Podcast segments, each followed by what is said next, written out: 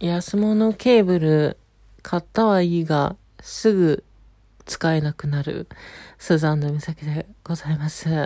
今回もニューハーフスザンヌ美咲の秘密の花園を語っていきたいと思います。今回のテーマは、未成年に本気の家出をさせてみよう企画。はい。これどういうことかと言いますとですね、こんな出来事がございました。まあ、あるね、ちょっと性別をね、男から女に変えたいというか、生まれた時男だったけど、まあぶっちゃけ内心心もハートも全て女だよねみたいな、そんな感じだと思うんですけども、まあそんなね方にまあ性別変更の応援をしたいなと私は思っているんですけれども、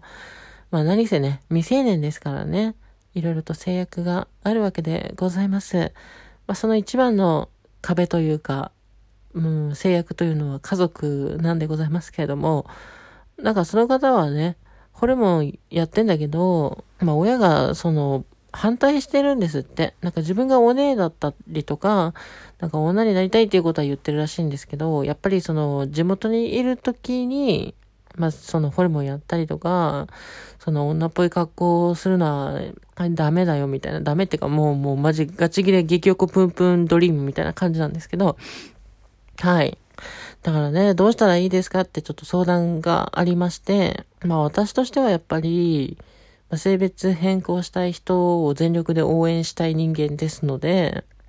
やっぱね、女になりたいと思ってんだったら、親がいくら反対しようが、家を追い出されようが、自分が本気で女になりたいと思ってんだったら、女になる道を選んだらいいんじゃないかなと私は思ってるんですね。だから、まあなんか家を追い出されそうらしいんですよ。その、もし女になるんだったらもう家を出ていけ的なことを言われたらしいんですね。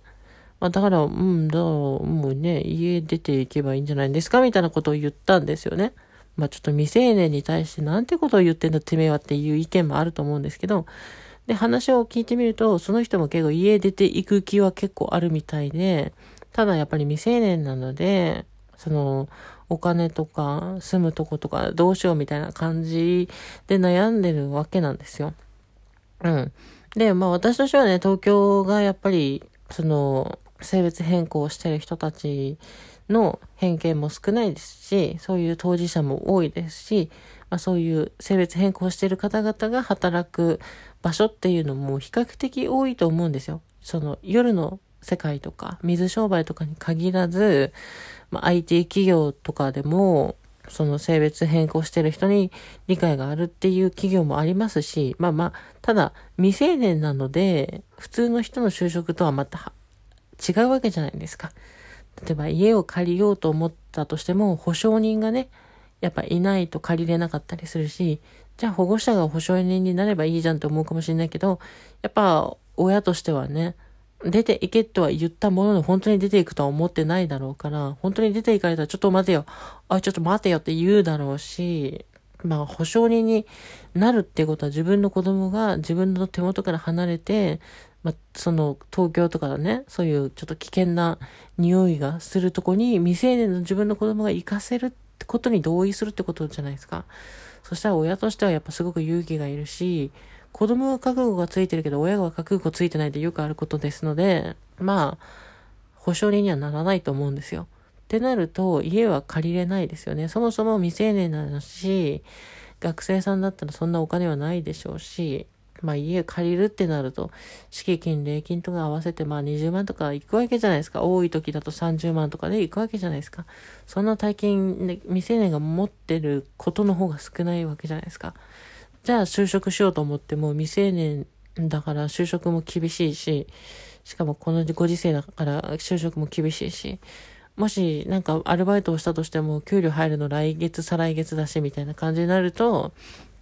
今すぐ何かをしようと思ったらできないことが多いわけですよね。うん。だからね、未成年の人をもし聞いてたらぜひ考えてほしいんですが、もしこの先本気で自分の性別を変えよう、自分らしく生きようと思ってるんだったら、親に追い出されるってことを想定しておいた方がいいですし、親に追い出された時にどうやって生きていくか、どうやって収入を稼いでいくか、どうやって食事、食べ物、生活、送っていくかっていうのをね、じっくり考えてほしいんですね。で、まあ私がその方と相談した時に、まあ就職とかニューハーフクラブのね、寮があるところに就職してみるのもありみたいな話をしてたんですけども、まあ最終的にはですね、その関東にお知り合いがいるかどうかを聞いて、そのネットとかで知り合った人でもいいし、リアルの知り合いでもいいんですけど、まあそういう人たちの家にちょっとしばらく泊めてもらってルームシェアっていうのもありなんじゃないかなっていう話をしたら、まあ確かにそうですね的な感じのお返事をいただきまして、おそらくその方向で進んでいくんじゃないかなと思うんですけど、まあはっきり言って私がやったことっていうのは家出の人の支援をしたということなんで、褒められるべきことではないし、むしろ褒めてはいけないことなのかもしれないし、まあなんていうのかな、まあちょっと人道的にそれはダメじゃないっていう内容かもしれないですけど、ただ私の心の中では自分が自分らしく生きる、つまり女になりたい、女になるために行動する、まあ、自分のお金でホルモンを買ったのかもしれません。そのことを全力で否定され、そして家を出ていけ、未成年なのにですよって言われるっていうことは、私は虐待だと思ってるんですよ。だから虐待する親から離れるために、まあその離れる方法を私は伝えたというか、アドバイスに乗ったと個人的には思っております。そしてこれがですね、本当にすごく難しいんですけど、虐待だと思ってるけど、ぶっちゃけ虐待かどうかは微妙なとこなんですよね。例えば家庭内暴力があるとか、なんか性的暴力があるとか、そういうことではなくて、ただその人が女になるっていうことに全力で反対してるってことなんですよ。で、日本ってまだまだ偏見があるので、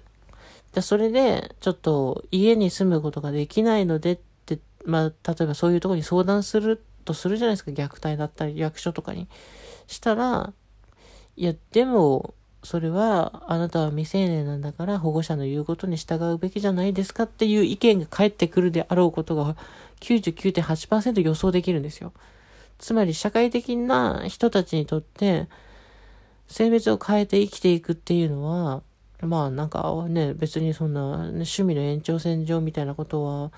なんかもう就職してからやりなさいみたいな価値観だと思うし、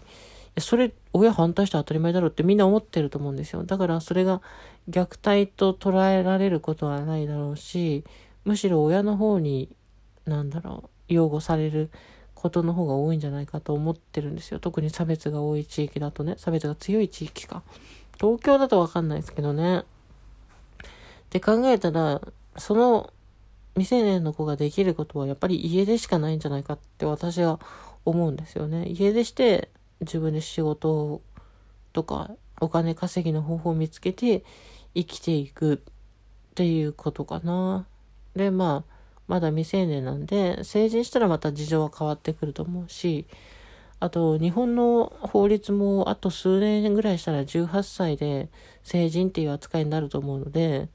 今は18歳って未成年かもしれないけど、あと数年したら成人なわけだから、そう考えたら今の18歳の人に対して保護者がとやかく言うっていうのはちょっと私は違うと思うんですよね。そのなんていうかな、本当成人して20歳以上の自分の子供に自分の子供の生き方をとやかく言っている親のように見えて、とても私は幼稚に感じるし、なんか本当にアホらしいと思ってるし、もちろん親の言うことに素直に聞いてしまう子供の方も問題はありと思いますけどね。それが18歳だろうが20歳だろうが、まあ、だから今回相談した方は自分の意思で自分の生き方を決めて、親に反対されながらも自分の生きる道を選ぶってことだから、すごく自分の人生に覚悟を持っているし、未成年ながらもすごく大人の考えを持っている子だと私は思ったんですよね。だから応援したいなと思ったんですけど、だからね、この家出問題で見えてきた日本の社会の問題っていうのは、やっぱりトランスジェンダーに対する差別があるからこそ、未成年者は本当に守られないっていう現実、自分自身も経験してるんでね、未成年のうちは本当に自由に生きられないし、親が同意していればいいけど、親が反対している、ただそれだけの理由で全てのことができないんですよ。ホルモン注射もそうだし、自分らしく生きるってこともそうだし、だから本当にそれがね、悔しいんですよね。ただ未成年っていうだけで、自分の人生の生きる覚悟は決まってるし、自分がどうやって、どういう性別で生きていくかとか、それによって降りかかる副作用とか、将来できなくなることとか、お金がどれだけかかるとか、どんだけ辛い思いをするとか、それは全て覚悟の上でやっているのにもかかわらず、ただ未成年、ただ親が反対している、ただそんだけの理由でできないことが本当に多いんですよね。だから私はそれがすごく悔しかったし、今未成年の方も同じ気持ちだと思いますし、それ以上の気持ちを持ってるかもしれない。だから未成年っていう本当に微妙な年頃って悔しいし、力になりたいなって思ってます。うまくいくといいなと思ってます。そんな感じで今日はこの辺になっちゃいますね。はい。差し入れ、いつもありがとうございます。坊ちゃん、いつもありがとうございます。てこさん、いつも勉強になります。私はホルモンで C カップですけど、やっぱ形整えたいですね。ということでね。はい。ホルモンだけで C カップは羨ましいですね。私、豊胸3回してやっと C カップですからね。豊胸3回に何百万かかったと思ってね、ピエンピエン。ウケる。はい。というわけでね、最後まで聞いていただきありがとうございました。